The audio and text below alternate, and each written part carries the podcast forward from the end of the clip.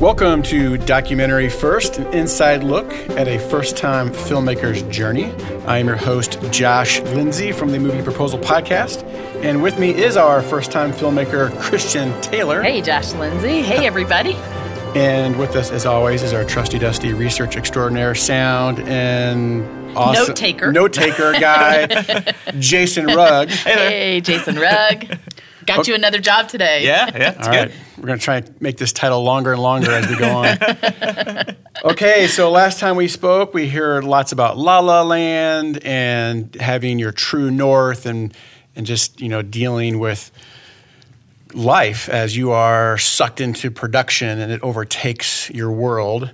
Um, before that, we had talked about you being with Bill in Nashville editing, and we didn't get to hear a whole lot about the process. So, you're down there, you're running out of money, you run out of money. Yeah. And then you ask for one more day. Bill gives it to you, and then the money shows up. Very exciting. Yes. So, what was the process of editing like? Because it was just the two of you, right? Right.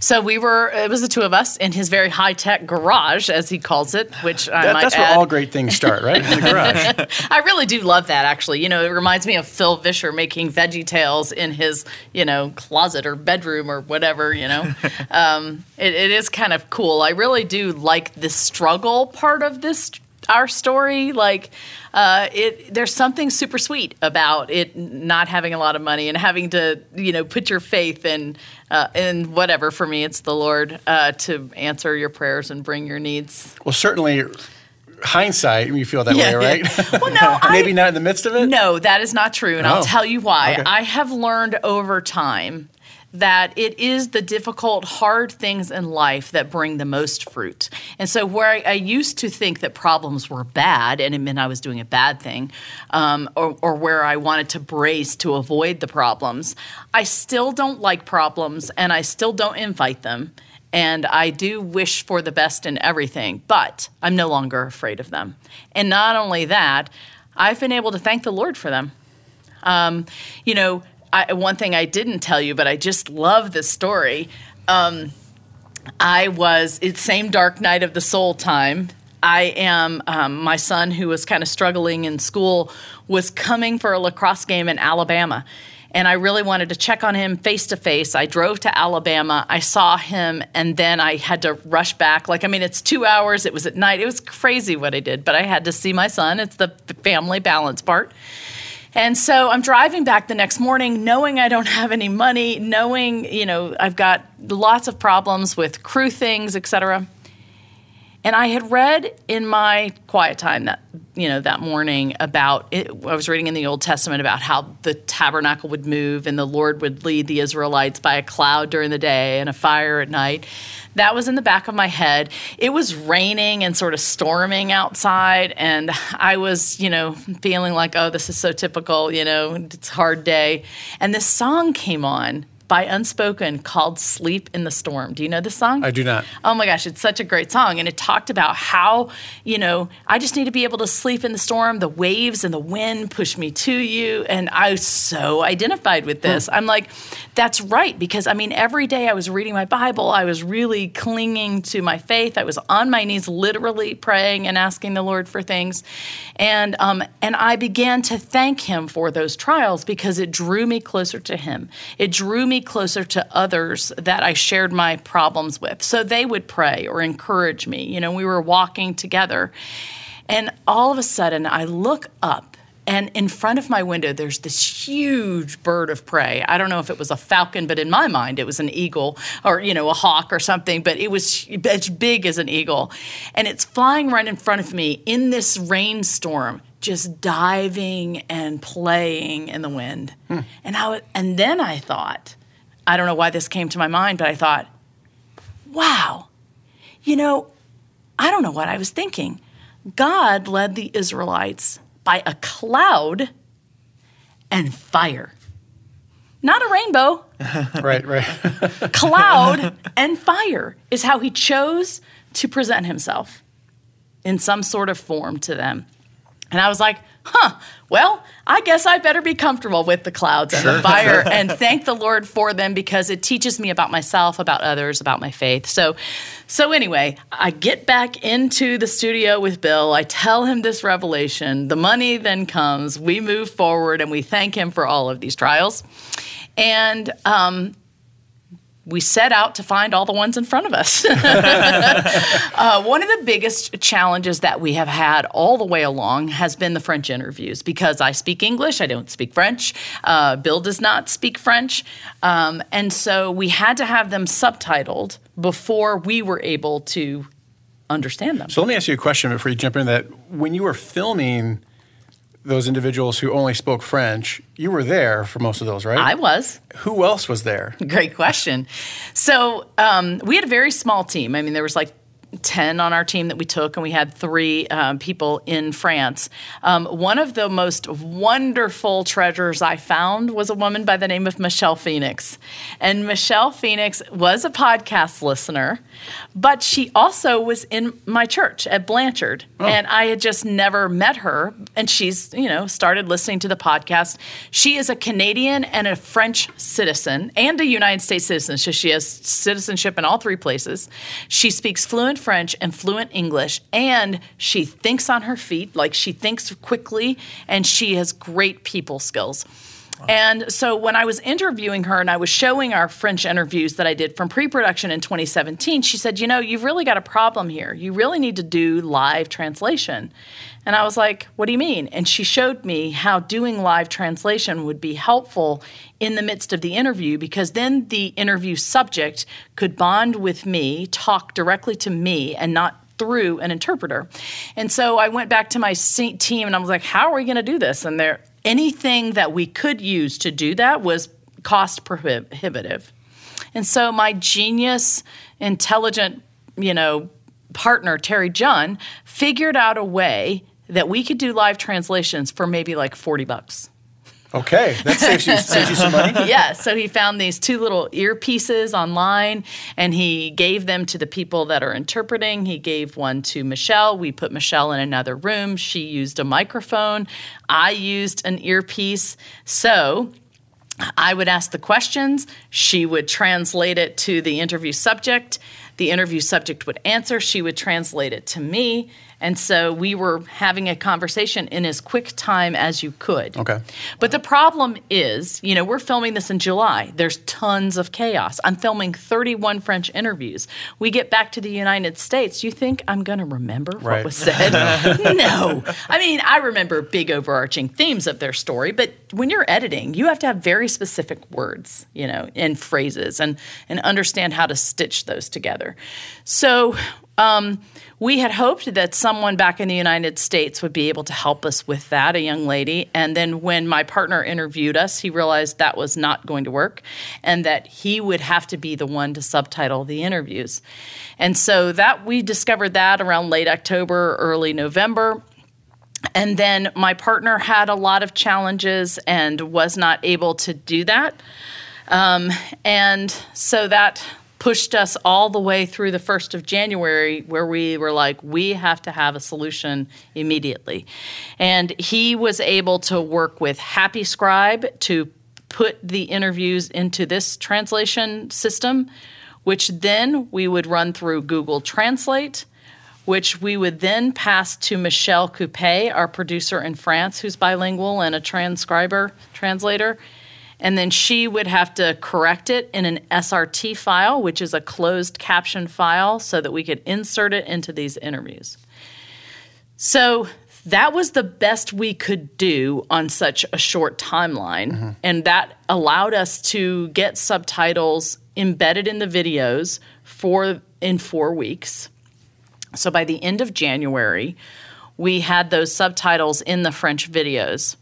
Um, but at that point, Bill had to begin laying out the assembly edit of the first script, which took him basically the next three weeks till the you know 20th or something of February, which is when I saw the assembly edit, which I realized we had a major problem. Got it. So then that's when I went down there, and then we still had other problems with the subtitles that caused us problems in the edit. All right, so just to get started on this six-week editing tour- Extravaganza? yeah, in, in Tennessee, you were faced with the, the, the subtitle problem. Yeah. Okay. And yeah. So now, but now you're in Nashville or Mm-hmm. you're in Tennessee, Uh-huh. and you're working with Bill. Mm-hmm. So you've got challenges, subtitles being one of them. Mm-hmm. So you've got this assembly edit you don't like. Are you on the computer moving things around, or are you directing Bill? How, so this is the process here? setup. The Okay. setup in his little uh, high tech garage is Bill. The first thing Bill had to do was buy a huge TV monitor, which was a conversation that he had to have with his wife. that was quite funny. But we were shopping in Walmart for a big TV monitor. So he got a big TV monitor. He installed it. He had this two iMac computers, and he set up a folding table for me behind him. So I'm sitting behind him. I've got two computers out myself. Um, and I can see what he's doing. We can talk. So that's how it started. But the first thing I had to do was I had to write a script. So when we first were starting, I was working off Julie's script and I realized that, you know, I was using some of her quotes, but I really had to rewrite it. So I was sort of rewriting from the beginning and he would just edit a little bit ahead of me, you Okay. know. And so we were I was writing and he was editing it as we were going. So that was super hard. Um, Probably, I would guess, not the typical way to do oh, it. Oh no, gosh, it's totally not ideal. I mean, the other thing is this I cannot say enough how important translation, transcriptions, and proper subtitling is before you begin a bilingual edit. And I know this won't apply to everybody because most people who, who are American will be smart and do their documentary in English. Yeah, I got a quick way to solve that problem. Just don't do it in another language. right exactly that is that is a great way but if you do have another language that you're working with um, it's i cannot stress enough how important it is to have all and this is true actually in english to have all of your interviews transcribed why would you think you need to have all of your interviews transcribed before you begin So you can see it on paper and find stuff faster than watching all the video. Exactly. It, you're, you're a lot. You read a lot faster than you do watching video. Sure. Now, so so my translator would have to take all of those, you know, French people, translate them in English so that we could read them, so that we could pull out quotes that we would want to use. The problem comes and came for me was that because the subtitle and the translation stuff weren't great, I was I really had no idea what the people were really saying. Couldn't, couldn't you just have placeholders though? I mean, like no, you- because I'm having to write a script based on exactly what people say. no, I know, but but you have it written down on paper. You know that's what they said, right? But what I'm saying is, I think I do. Because, but like, so for example, let me take uh, Eric Bullock. Eric Bullock is one of our um, uh, historians. He works, he's a curator at the Airborne Museum in Sainte-Mère-Église. He is passionate. He is a quick talker. He has tons of information. And it was all really, really good. But after putting it through Happy Scribe and then Google Translate and then putting in an SRT file, trying to read what he wrote was impossible. Hmm. It made no sense. Okay. and so I could not read through that and be like, you know, and that happened on multiple levels. And then we have people who aren't as articulate. So I have one person who sh- she's wonderful, but she's not a great storyteller, and her stories are all over the place. So I would have to take a line from here, a line from this interview, a line from this interview, and figure out how to stitch them together. But if the lines aren't exactly what she says, mm-hmm. I can't do that. Mm. So that meant my translator had to do a lot more work basically to retranslate everything that was badly translated through that whole subtitle debacle. Um, so that was a problem. Yeah, this is stressing me out. Yeah. I know it is so stressful. Yeah. All right, so, so, you got a giant monitor. Bill's editing a, a few minutes ahead of you, I guess, while you're writing the script.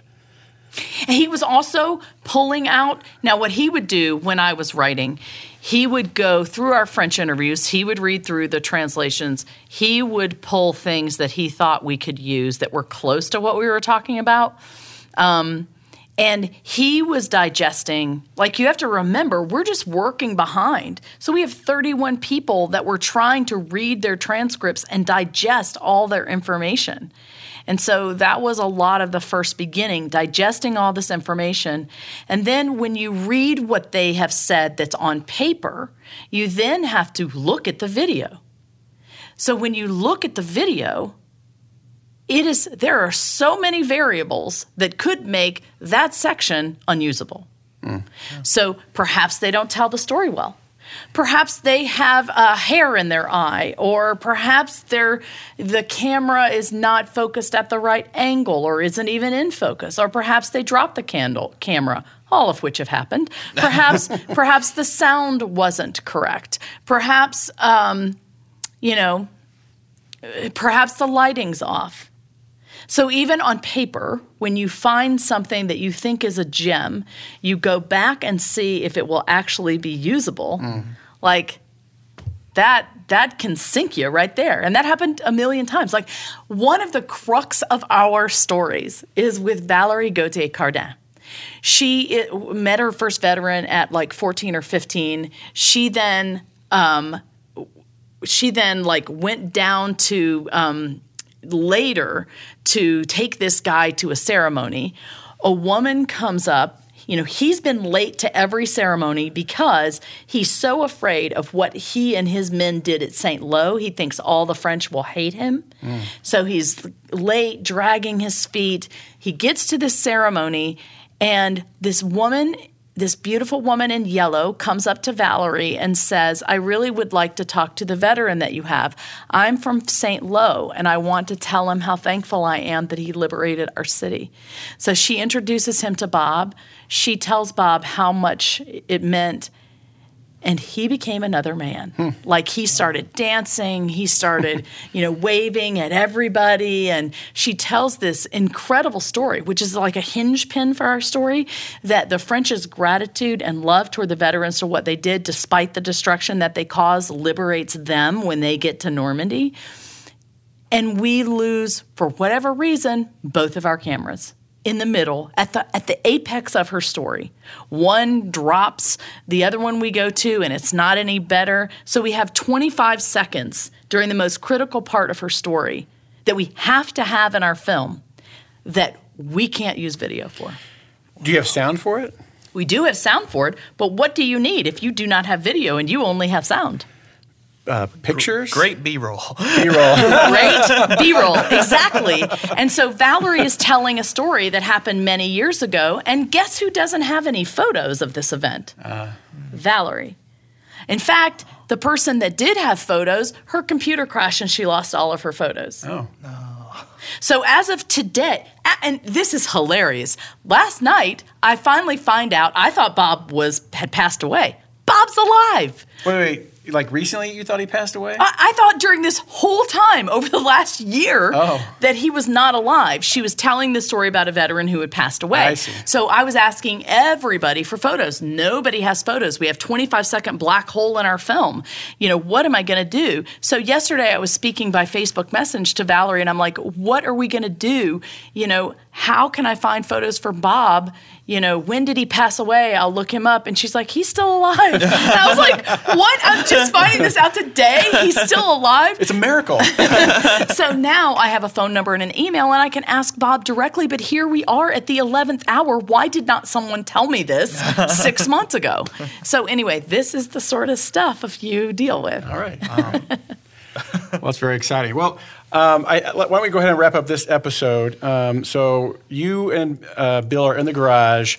He's editing. You're writing. You're dealing with the struggles of of the family, uh, finances, family finances, subtitles. Uh, subtitles. That's the word I was looking for. Thank you. So when we pick up, let's let's talk more about. Um, I guess Bill's your and Bill's relationship as you know director, producer, and writer, working with editor. Sure. He plays a key, key oh role. Oh my gosh, you have no idea. awesome. All right. Well, hey, everyone. Thanks for listening to Documentary First. where we believe everyone has a story to tell and you can be the one to tell it. Bye, everybody.